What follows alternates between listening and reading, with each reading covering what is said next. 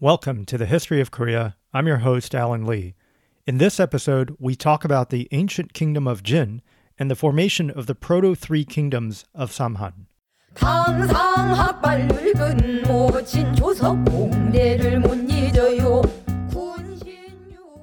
In our last episode, we followed the Goguryeo kingdom from its founding around the 1st century BCE to its resurgent return to power in 313 when it defeats the Han Chinese and drives them out of power from the Korean peninsula for the final time. We ended in 313 because that was a convenient spot for us to stop before launching into what's known as the Three Kingdoms period of Goguryeo, Shilla, and Baekje. But hold on, we're not quite ready to talk about these three kingdoms yet, because before there was a Three Kingdoms, there was a Three Kingdoms. Before Goguryeo, Shilla, and Baekje, there was actually another period in which three distinct kingdoms, or states to be more precise, ruled southern Korea. So we got to rewind the clock for a bit.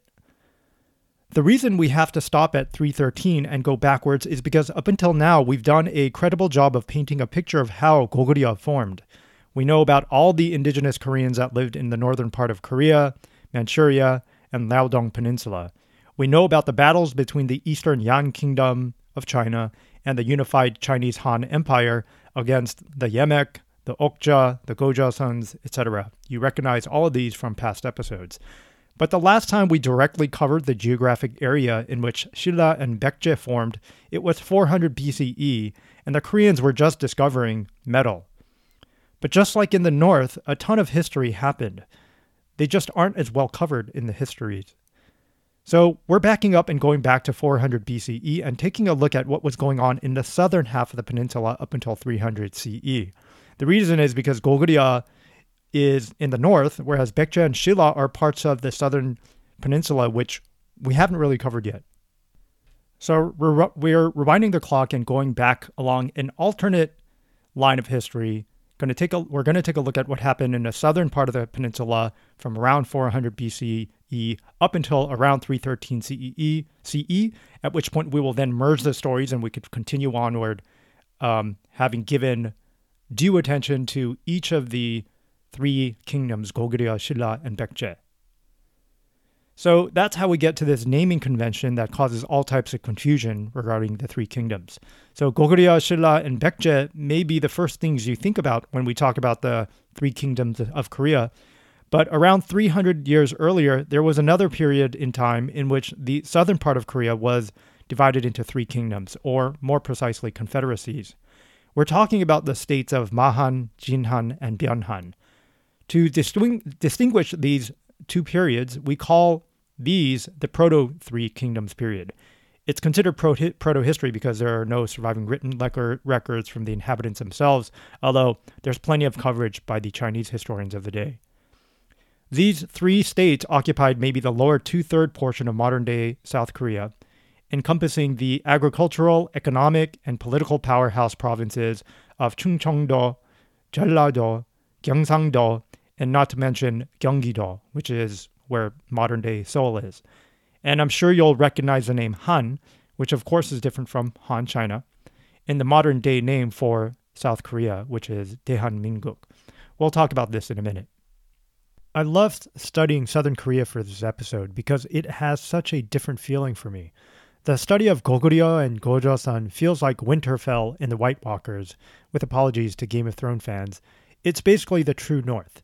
It's Siberian winters, barren plains, huge mountainous terrain, hordes of bandits on horseback. I'm constantly reminded of the Okja. If you look at the eastern coast of Korea, it's extremely mountainous and inhospitable, but along the extreme northeastern edge is a thin strip of arable land, and that's where the Okja settled. I covered this in a in a prior episode. Luckily for them, they were able to become an agrarian society, but unluckily for them, they were just a little too north for comfort. Because right across a mountain range that boxed them in against the sea lived all the semi nomadic tribes, including the people that eventually became Goguryans, uh, who didn't have enough land to feed themselves. And so quickly, the Ye tribes would make Okja their food source through force. It made the Goguryans tougher to be sure, and that's how they built an empire with a landmass much larger than their southern counterparts. But it was a tough life. It was constant encroachment by outsiders, including the mighty Chinese and the people of the steppes. The people are tough and hardy. Of course, I'm way over romanticizing this, but there's got to be an element of truth to it, right? Life in southern Korea must have been just a tad more easier.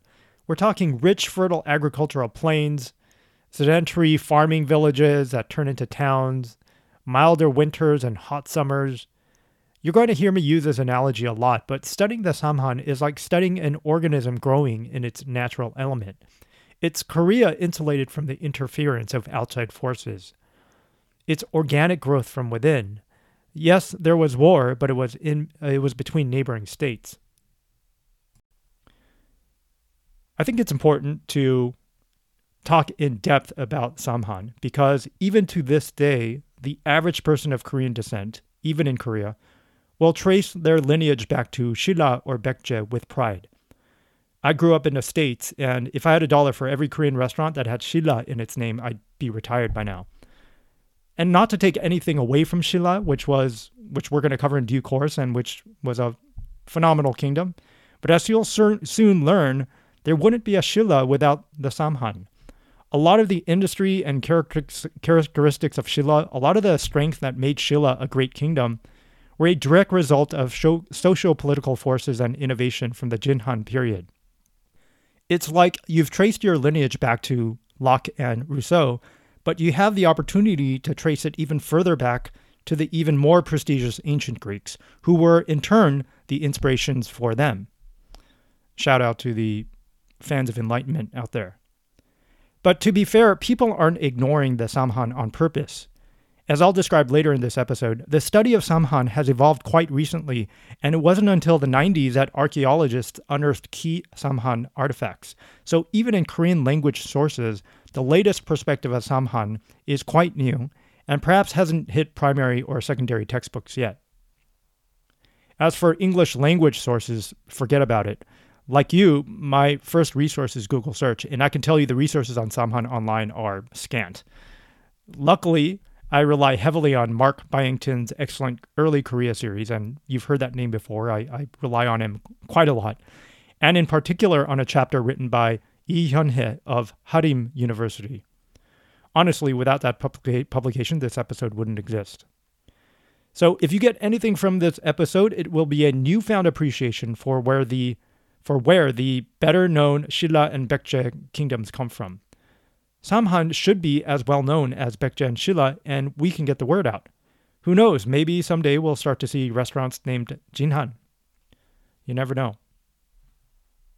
If you listen to past episodes, you know that we covered the development of Gojoseon, the Han commanderies, Goguryeo, and all of this actually occurred in the northern part of the Korean peninsula, and sometimes most of it actually occurred north of what is, you know, today South Korea. But as we had talked about in our prehistoric episodes, in a way, the southern part of Korea was more interesting during this time because instead of really large dominant forces like the Goguryons, there were many more tribes that developed along the rich agricultural patchwork that is southern Korea. We talked about Gojoseon and Goguryeo first because, from a geopolitical point of view, they were more important to state formation in Korea's later years. And we use the term state specifically to describe the general way in which modern societies categorize ancient civilizations. For example, to how well they conform to the dominant culture's version of civilization. And as we all know, history is written by the victors, right? By that measure, Gojoseon and Goguryeo advanced first. They were first exposed to developed civilizations like China, they were the first to be recognized by such outsiders as states, and they were the first to incorporate language, ideas, and technology from the outside world. And from a practical standpoint, there's just more written about them. The Chinese historians wrote a lot and much more often about the Northerners, um, sometimes for pretty obvious reasons. It's because the northern states were just closer to China, so there was just more interaction. The South, however, remains to this day an, an enigma by comparison. Don't get me wrong, there's tons of stuff in Korean language on all the new social media like YouTube with professors and students of history talking in depth about what's going on in the South. But as far as outsiders are, concerned, as far as English language uh, speakers are concerned, not as much coverage on it. And certainly from other states' point of view, for example, China and Japan, they're going to pay more attention to the northern kingdoms because they ultimately were the ones that would affect the the the course of modern Korean history a bit more. But from what I've read up until very recently, historians relied on two sources for the southern kingdoms or the Samhan. The first, of course, was the Chinese records, principally the Sanguozhi, and to a second extent, uh, the Hou Hanshu. And the second was a Samguk Sagi, which we know was compiled by Korean historians in the 12th century using older Korean records which we believe have we, which we believe have been lost to history. Up until the late 20th century, and understandably so, Korean historians had defaulted to the Samguk Sagi, which states that Baekje and Silla gained control of the Samhan region from 57 to 18 BCE. This was always in contrast to the Chinese Sanguozhi and Hou Hanshu, which described the Samhan as still existing as of the 3rd century CE. Recent archaeological evidence seems to corroborate the Chinese records over the Samguk Sagi, and today the common view among Korean historians is that the Samhan lasted much longer than originally thought.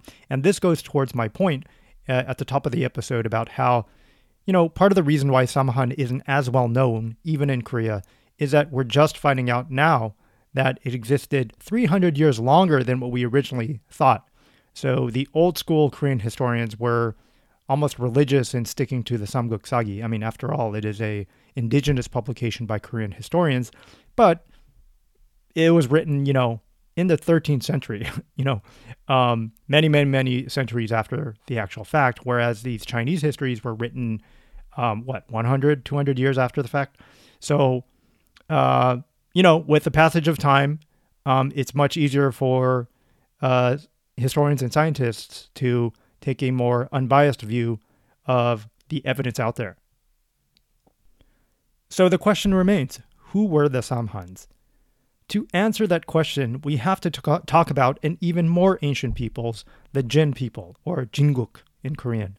In fact, in order to trace their history from the beginning, we have to go back to the third episode of the season, when we covered the Mumun pottery cultures that in- inhabited the southern half of the peninsula. Before the 3rd century BCE, before even Gojoseon became a state and Goguryons had formed, the Korean peninsula was inhabited during the Iron Age by tribes who gradually merged with each other into confederations sharing common cultures. At some point in the 4th century BCE, these tribes coalesced enough to form the makings of a state. Reasonable historians will disagree on how sophisticated this state was, but the clearest material evidence is the Baduk style dolmens that are widely distributed across the region. So called Baduk, uh, due to the smooth, polished stone rocks which they're made out of. Baduk is essentially the Korean word for Chinese chess or Go. And when you play Chinese chess, those little pieces of the white and black round, you know, um, stones, as it were, are very smooth and polished. These are truly the early days of civilization in Korea. Jin's contemporaries included the Okja in northeast Korea, who would later be subjugated by Goguryeo, and the Ye tribe occupying where Goguryeo would eventually be formed. North of the Ye were the Buyeo. And side note, in a prior episode, we described the thin strip of arable land hugging the northeastern coastline on which the Okja eked out a meager and miserable, um, I would say, farming existence, only to have their harvest taken by the belligerent Ye tribes, who would eventually form Goguryeo. How much easier must life have been in the southern farmlands of Chungcheongdo? Jin is first referenced in the record books in the 2nd century BCE. It's just one line in the account of Joseon, um, in the Shiji, which is the record of the Grand Scribe, but it has extraordinary implications because in one stroke of the pen, um, it's legitimizing perhaps an entire civilization. At this time, Uiman Joseon occupied the Daedonggang River basin, and Jin sent a communication to Han China seeking to open direct communication between the two, um, suggesting Jin's strong desire to participate in China's metal culture. Here's a translation of the Shiji by Byington. Quote, the Jin state, located next to Jinbun, submitted a petition to seek an audience with the Han Emperor, but due to the obstruction of King Ugo of Weiman Joseon, however, they were unsuccessful. Unquote. If you've had exposure to ancient writing, you know how precious each word can be because these were written thousands of years ago and there aren't going to be any more histories that we know of. And that's compounded by the fact that Chinese in particular is such a sparse and densely packed language that each character is carefully considered by the right by the author. So in this one entry, we know that the Jin was considered a state, that it was organized and had enough recognition to be able to submit a petitioner to the emperor. But Weiman Joseon blocked this direct relationship as the regional hegemon for all international trade. Jin was next referenced in the Chinese histories with respect to immigration. Because Weiman's trade blockade didn't stop the flow of Gojoseon refugees fleeing south to the Jin and bringing along their metallurgy skills. In fact, when Weiman Joseon usurped the throne of Gojoseon, the usurped king, King Jun, is recorded to have fled to Jin with his followers. Furthermore, the Sangguo also records a high official of Gojoseon named Yeokgyeong, who flees to the Jin before Weiman Joseon is defeated by the Chinese Han, bringing along 2,000 households. These records are important because we're still in the stage of proto history, and so there are still reasonable debates over whether Jin was a proper state or kingdom or not. So, how does Jin relate to the later referenced Samhan states? We start with a statement from the Hou Hanshu that the three Han states formally comprised the Jin polity. But with new evidence, we dig a bit further and find a bit more nuance to that storyline. Maybe it wasn't as simple as Jin being the progenitor to the Samhan. Currently, there are three prevailing theories. One, Jin is a land which King Jun governed after a southward migration or escape, shall we say. So, King Jun being the ruler of uh, before Weiman uh, took over, uh, flees with his, presumably with his household and a bunch of other his followers, with all the kind of knowledge that you would get from uh, being close to the uh, Chinese civilization and settling within uh, the land. And that essentially becomes Jin. The second theory is the coexistence of Jin and Han, wherein Jin was located in present day Gyeonggi-do and Han was in uh, Chungcheong and Jeolla. That second theory would vastly reduce the area of Jin from all of southern Korea to just a small part of Mahan, but which we'll cover in a second. Regardless, the historical evidence clearly shows that Jin was an entity to be dealt with um, and that traded frequently with China and or Joseon. Thus, there should be lots of artifacts indicative of trade in the late tw- 2nd century, However, so far we've only found such evidence in Chungcheong province, lending some credence to the second theory. I quote from historian Yi According to archaeological data, Jin appears to have been a confederacy composed of individual polities represented by the slender bronze dagger culture and bound together by religious authority and a trade network of bronze implements. Unquote. We're going to use that word confederacy a lot when we talk about Samhan, and uh, it is used purposely, uh, especially in relation to a kingdom or a state. Historian E writes that the direct cause of Jin's demise was its conflict with Weiman Joseon, which we just mentioned. Weiman Joseon had blocked Jin's access to China, and because Joseon at the time controlled all the land and sea routes from the peninsula to, uh, to China, all material flow seemed to cease. This was a major factor in the decline in bronze production within Jin, thereby damaging its economic capacity and thus ruining its ability to hold together as a confederation. Another contributing factor was an increase in migrants leaving Weiman Joseon. After King Ugo of Weiman took a stand against Emperor Wu of China, those in opposition to the king fled southward. As we've discussed before, these Joseon people were much more advanced than the Jin people, with respect to metallurgy and other skills, and that must have contributed to the general upheaval of that time and ultimately contributed to Jin's fall. And as we'll be discussing later, uh, this episode or next, we're going to talk about the kind of the basic unit of unit of a statelet in the southern Korea at the time, and you and uh, it's it's fairly it's carefully composed of towns and statelets, and you can imagine an influx of migrants, especially kind of well educated, let's say migrants that are just from a more sophisticated area of the country, um, flooding into your neighborhood, and you can imagine the kind of upheaval that would cause. Stepping back for a second, we have a picture of an early state that gets far less attention than its northern counterpart of Gojoseon. And this goes towards my point at the top of the episode. We need to pay more attention to Samhan because it's just as mar- much a part of Korean history as the the prestigious kingdoms of Gojoseon and uh, Goguryeo. But essentially, when Wiman Joseon fell to the Han Chinese, that caused a ripple effect that eventually toppled the Jin in the south. And again, this is the idea of interconnectivity. As insulated as southern Korea might have been, relatively speaking, to all the geopolitical events occurring as far away as, you know, China, um, they were still vulnerable to the winds of change.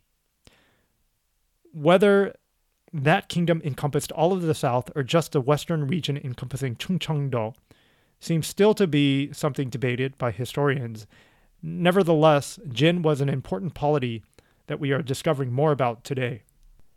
Korean historians estimate that the Jin state lasted from around the 4th century BCE to shortly after Wiman Joseon fell to Han China in 108 BCE.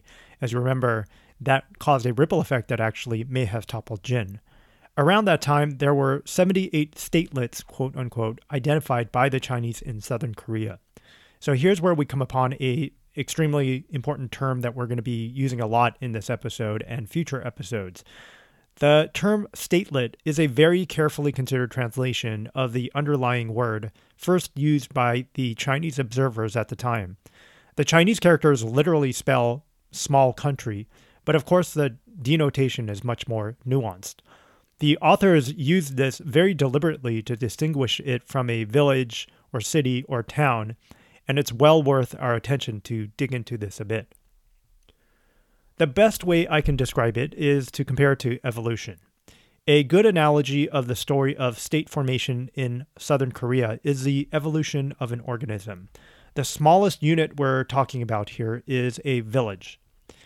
We don't know precisely how many people lived in a village on average in this region, but a collection of villages made up a town, and we do know that the average town had around 500 to 1,000 households, or approximately 2,500 to 5,000 people. Some towns had walls, some did not. There were core villages and natural villages within a town. So the core villages were a little larger and much more structured, whereas I'm guessing villages are probably just outshoots of collections of houses and huts in the surrounding um, uh, natural surrounding. And a typical arrangement looked like a neural network. Again, the organic analogy at play here. So if you look at a picture of Sado, for example, which we're going to be discussing in a uh, in a future episode, Sado was one of the um, prominent statelets in Jinhan. If you look at a diagram of that, and you know, still to this day, people are um, starting to unearth more artifacts from that from that area. Um, it looks like you know looks like a neural network. You have a capital town, which is Sado, and then you have all these. You have a kind of line, which could represent a road, or it could just represent some type of relationship being drawn to all these other core villages around it, concentrically, and then within the natural villages, you have these tinier dots of representing. Um, I'm sorry, around the core villages, you have these tinier dots representing natural video, uh, uh, natural villages, and they all kind of relate to each other uh, to form what is a town. The story of the formation of Samhan is one in which tiny, independent, single celled organisms, the villages, evolved into multicellular organisms, the towns, which then evolved into larger statelets which then evolved into confederations of statelets, and finally, these confederations banded together to become the proto states of Mahan, Jinhan, and Byunhan. Again, the the evolution of an organ- uh, organism is really apt here, I think. But where this analogy falls apart is how to fit Jin into the picture. What we do know is that the basic building blocks of Jin were most likely similar to those of Samhan. In other words, this statelet structure may have predated Samhan during the Jin era. In other words, Jin was the first large confederation, or maybe even state, depending on your definition, that these statelets first formed into. It was the outward forces of the Chinese commanderies that broke these statelets apart um, into separate organisms, but perhaps the DNA or the blueprint for that evolutionary process remained, thus facilitating them to morph and regroup again into these three statelets. Among the Samhan statelets, we can identify the specific location of a few, including, and we'll describe more in detail in the next episode, um, the differences between the three Hans. But within Jinhan, there was Sado, which I just talked about. That's present day Gyeongju, which is a very historic city um, on the uh, southeastern uh, part of uh, Korea. In Byunhan, we have um, a a um, statelet called Guya and a statelet called Anya. Guya was actually Gimhae, which is near Busan. It's a port city. And then Anya is present day Haman. Uh, we have Dongno, which eventually became Busan, and Gojamidong, which um, is the present day uh, Gosong. In Mahan, we have Baekje, which eventually becomes basically Seoul, and Gonma, which is present day Iksan. And so finally, we can talk about Samhan. And before we get into that, let's talk about the word Han. First of all, Samhan basically means three Han, Sam being the Korean word for three. So that's simple enough, but it gets a lot more complicated. The confusion that Han creates, this very common syllable, um, to English language speakers can't be um, underestimated. First, there is the Han Empire of China, which in the Korean alphabet and in the Roman alphabet is spelled the same as in Korea, uh, Han Korea. But the underlying Chinese characters and the etymology are completely different. So they happen to be homonyms in Romaji in, in uh, Roman characters and in Hangul, but actually in the underlying Chinese are two diff- totally different words. Um, causing more confusion is the use of Han to refer to the Samhan, as we are discussing here, and to the other three kingdoms of Goguryeo, Shilla, and Baekje. So we'll be talking about this period soon enough, but starting in the 7th century in Korea, people started to refer to Goguryeo, Shilla, and Baekje as Samhan. I don't think historians are doing that anymore just because it causes so much confusion, but it's out there, so you're going to see that in the literature. Unfortunately, the use of Han to refer to all things Korean persists probably from the 7th century, at least in South Korea. You know, I can't really speak for what's going on in North Korea, to be honest. I'm, sh- I'm just as much in the dark as you are. But in South Korea, Han is now used very generically to refer not just to like Southern Korea, but to all things Korean. So Hangul is the Korean language, which, you know, South Koreans don't have a monopoly on, right? It's the exact same language that the people in the North speak, but the Koreans speak it Hangul. Uh, they named their country Daehanminguk, which kind of makes sense because Han should refer at the very least, to the southern portion of the peninsula. But as is a tendency, I'm sure in North Korea as well, South Koreans tend to use South Korea and Korea interchangeably. So they're going to name all types of thing after all types of things after Han, and you know causes a lot of confusion. In North Korea, I know they're using the word Joseon much more, which again is kind of fitting. But I'm sure people in both of those nations are um, um, representing all of Korea, the, the culture and ethnicity, which causes confusion. No one is sure of the ultimate root word of the word, uh, root of the word Han, but linguist Alexander Vovin suggests this word is related to the Mongolian Khan and Manchurian Han, meaning ruler, and that the ultimate origin is Xiongnu and Yeniseian. Whatever the case may be, it is generally agreed that Han was first used during the Samhan period, uh, Mahan, Jinhan, and Byunhan, and may have been used by the Gojoseon to refer to all the people living south of them on the peninsula. Getting back to our chronology, we have to step back to around 108 BCE, again when Wiman Joseon was conquered by Han China. Um, that would send ripple effects that would eventually bring the fall of the Jin state, which then reverted or maybe transformed into around 78 identifiable statelets. Somewhere after that time, approximately between the 1st century BCE and 3rd century CE, which is a l- lengthy period of time, these statelets reconfigured again into three confederations called Mahan, Jinhan, and Byeonhan. Historian E writes that, quote, the ethnic and cultural foundation of the Samhan originates in the slender bronze dagger culture, or Sejong Dongam Munhwa, or early Iron Age in the Korean Peninsula. Unquote. Eventually, the states of Baekje, Silla, and Gaya would eventually evolve out of these three confederacies. Historian E writes that prior to modern academic research in Korea, the focus was on finding the geographic location of these statelets.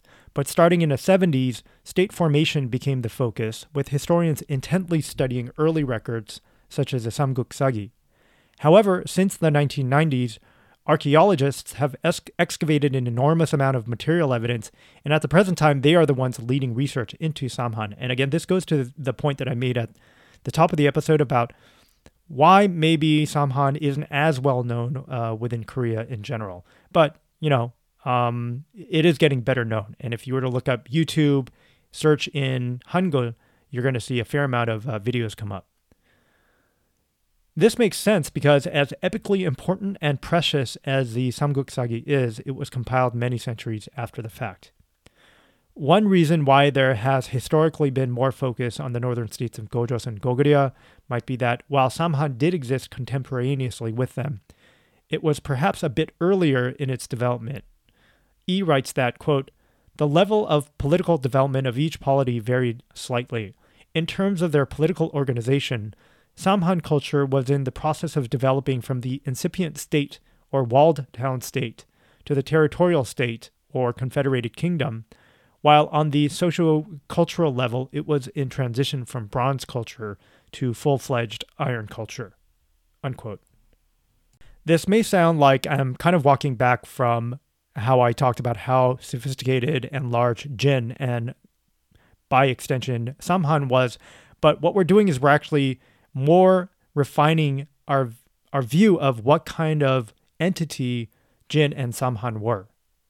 To give you a sense of the size of Samhan, um, I quote again from historian E. Quote, we can estimate the collective population figure of the Samhan in the mid 3rd century as 100 to 200,000 households, or 750 to a million people, 750,000 to a million people.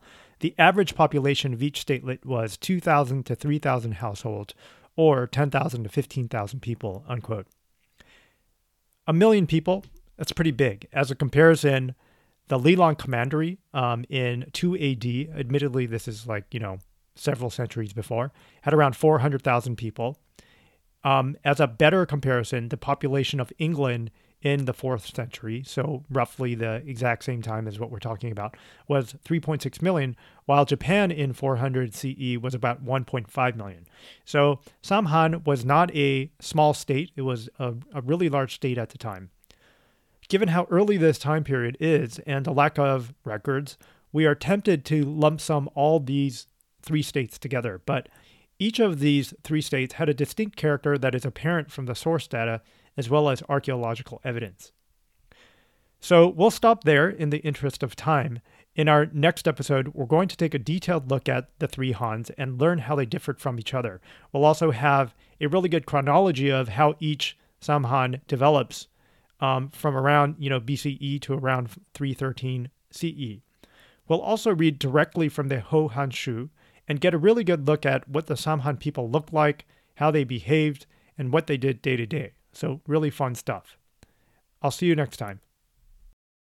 우리 장안 충성 조정 사직을 못 잊어요 규중 젊은 난의 절행 지사를 못 잊어요 항상 악발 늙은 모친 조석 공대를 못 잊어요 규중 젊은 난의 절행 지사를 못